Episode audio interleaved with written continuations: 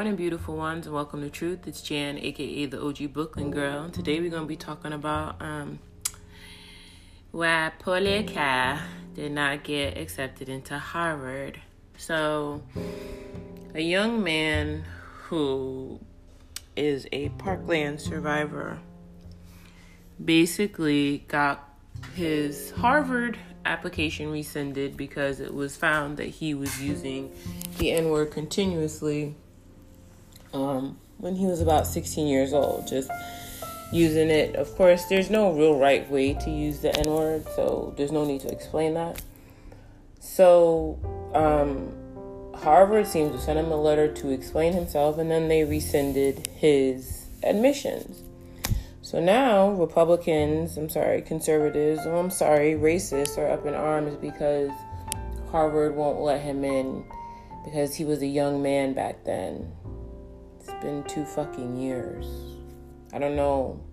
I mean, granted, I know people can change in two years, but when you use that, when you use the N word like that, especially when you are a person who is white or basically not black, you basically open yourself up to a lot of things. And I don't really understand why people still don't get that your online life follows you everywhere, at least most of the time, especially when you are trying to go out for something. And I mean, schools look at everything that you do. And because jobs now look at everything you do online, what made you think schools weren't going to do the same thing? So, um, now there's a whole lot of people defending him, and he's you know, going on Fox News, of course, because Fox lives for this shit. Um, and then conservatives and racists talking about, well, I'm never gonna, I'm gonna boycott Harvard. I'm like, were you ever in line to go to Harvard? Like, what does that mean? Boycotting Harvard. It's not like boycotting a corporation. Harvard is a school. So you boycotting it just means your daughter or you didn't get accepted there. If you consider that a boycott, I don't know. So you know, people are just up and down like, why can't he be forgiven? And I'm like, but what about all the young little black boys that didn't get to live? What about Tamir Rice who got killed because he had a toy gun in the park? What about Trayvon Martin that got killed by George Zimmerman for just going to his father's home because Zimmerman wouldn't mind his business? All these lives were snuffed out before they even th- could think about having a career or going to college.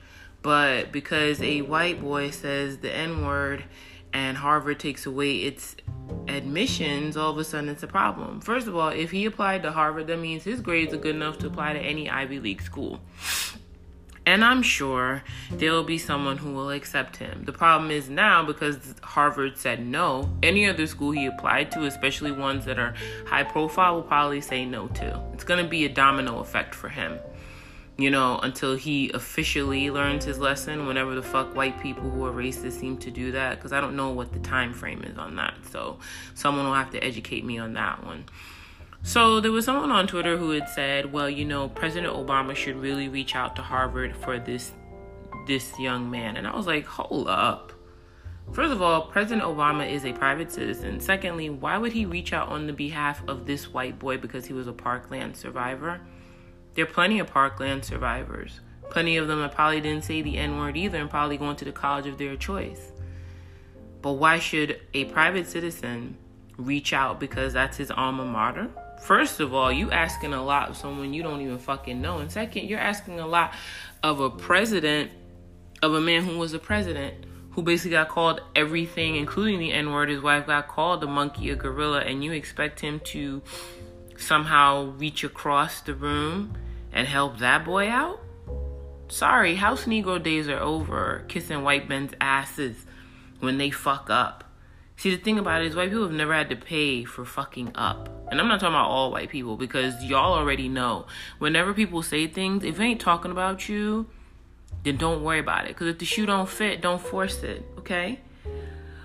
But when y'all fuck up, when some of y'all fuck up, y'all expect everything to be okay because that was the status quo. The problem is now the status quo is is just being changed like almost just being bent to all get out. Like the steel for that is broken. The iron is finally done. where y'all can get away with shit. And that's not to say that he won't get into a college. That's not to say he won't probably not be offered jobs at places secretly to work somewhere because of, you know, whatever. But Harvard's not the only school. And secondly, President Obama doesn't have to do shit. But you see, this is what I mean with human beings, especially when they get a platform, think they can say anything they want to. Not every thought we have is golden. Fuck you think President Obama looks like helping a white boy out? First of all, there's a lot of black people that are already mad at him for not doing what they thought he should have done for black people. And you think that they're gonna actually accept that a black man helping this white boy for saying the N word? No, no, no, no, no. House Negroes did that for their white masters. Those days are over. At least in the form that they used to be. I mean, we have plenty of quote unquote coons out there, so don't get it twisted. But if you honestly think that President Obama needs to do a reach across just for this one kid, you are sadly mistaken. He might as well have done a reach across for that girl Abigail down here in Texas who was mad that she missed her spot at school, but the bitch didn't have the grades and tried to take it all the way to Supreme Court because she thought some minority took her space. No. No. There's no more reaching across the table. When you fuck up, you fuck up. These are things that life has shown you. See, a lot of times people don't realize that life comes at you hard when you do things, good or bad. And the only time we ever really recognize is when it's bad. Because when you do good things and you see good things happening, sometimes you can't believe the level of abundance that's coming in. But when you do bad things, you do stupid shit, and it just snowballs into this huge effect, and then you get mad about it, it's because you did it to yourself. The world is watching, your karma is watching. If you honestly think that everything that you do is not somewhere sitting in the ether waiting to drop you on your ass or lift you up, you are sadly mistaken. So, Kyle, I really hope that this is a lesson for you in that, you know, everyone in life goes through hard lessons. You do something, there's an equal and opposite reaction. You said the N word. You said the N word multiple times. You were 16. You're applying to a college at 18. It's two years. You know, I mean, if you want to go on a fake apology tour, you do what you need to do. Again, because it's highlighted that Harvard is basically rescinded it, I don't know too many other schools he applied to that are really going to let him go. Because, first of all, we already know that all the institutions, especially the Ivy League ones, already have a problem with black people or people or people of color coming there. Most of these institutions were built on the backs of slaves, but that's something that no one ever wants to talk about. So it's just going to sit out there. But if Harvard's trying to make changes, and this is the one way that they're going to make changes because they realize what their history is, and let them do that. They're an institution that's plus 100 years old. They should have learned their lesson a long time ago. But remember, lessons are always learned hard and sometimes deliberately because people take the long way around to learn them. The thing about Kyle is, is that, dude, you'll get your shine, you'll get your 15 minutes. Some other school will want you. You'll be able to go and use your N word as free as you want to. Free, easy, breezy, lemon squeezy. Because the thing about it is, just because you don't say it in public doesn't mean you don't think it. And a lot of people don't seem to get that. I grew up in a time full of hidden racism where the word wasn't said, but it was felt, it was shown, body language, energies, all that shit, it was there. Black people could never get a step up. And if you think black people are going to step up, think about all the other um, people of color, you know, and how all that plays out, you know, because the thing about it is being anti black doesn't endear you to white people because some white people don't like anybody. Plain and simple. Doesn't matter what package you come in, doesn't matter if you agree with their fucking ideals. They don't even like you when they want to play along with you.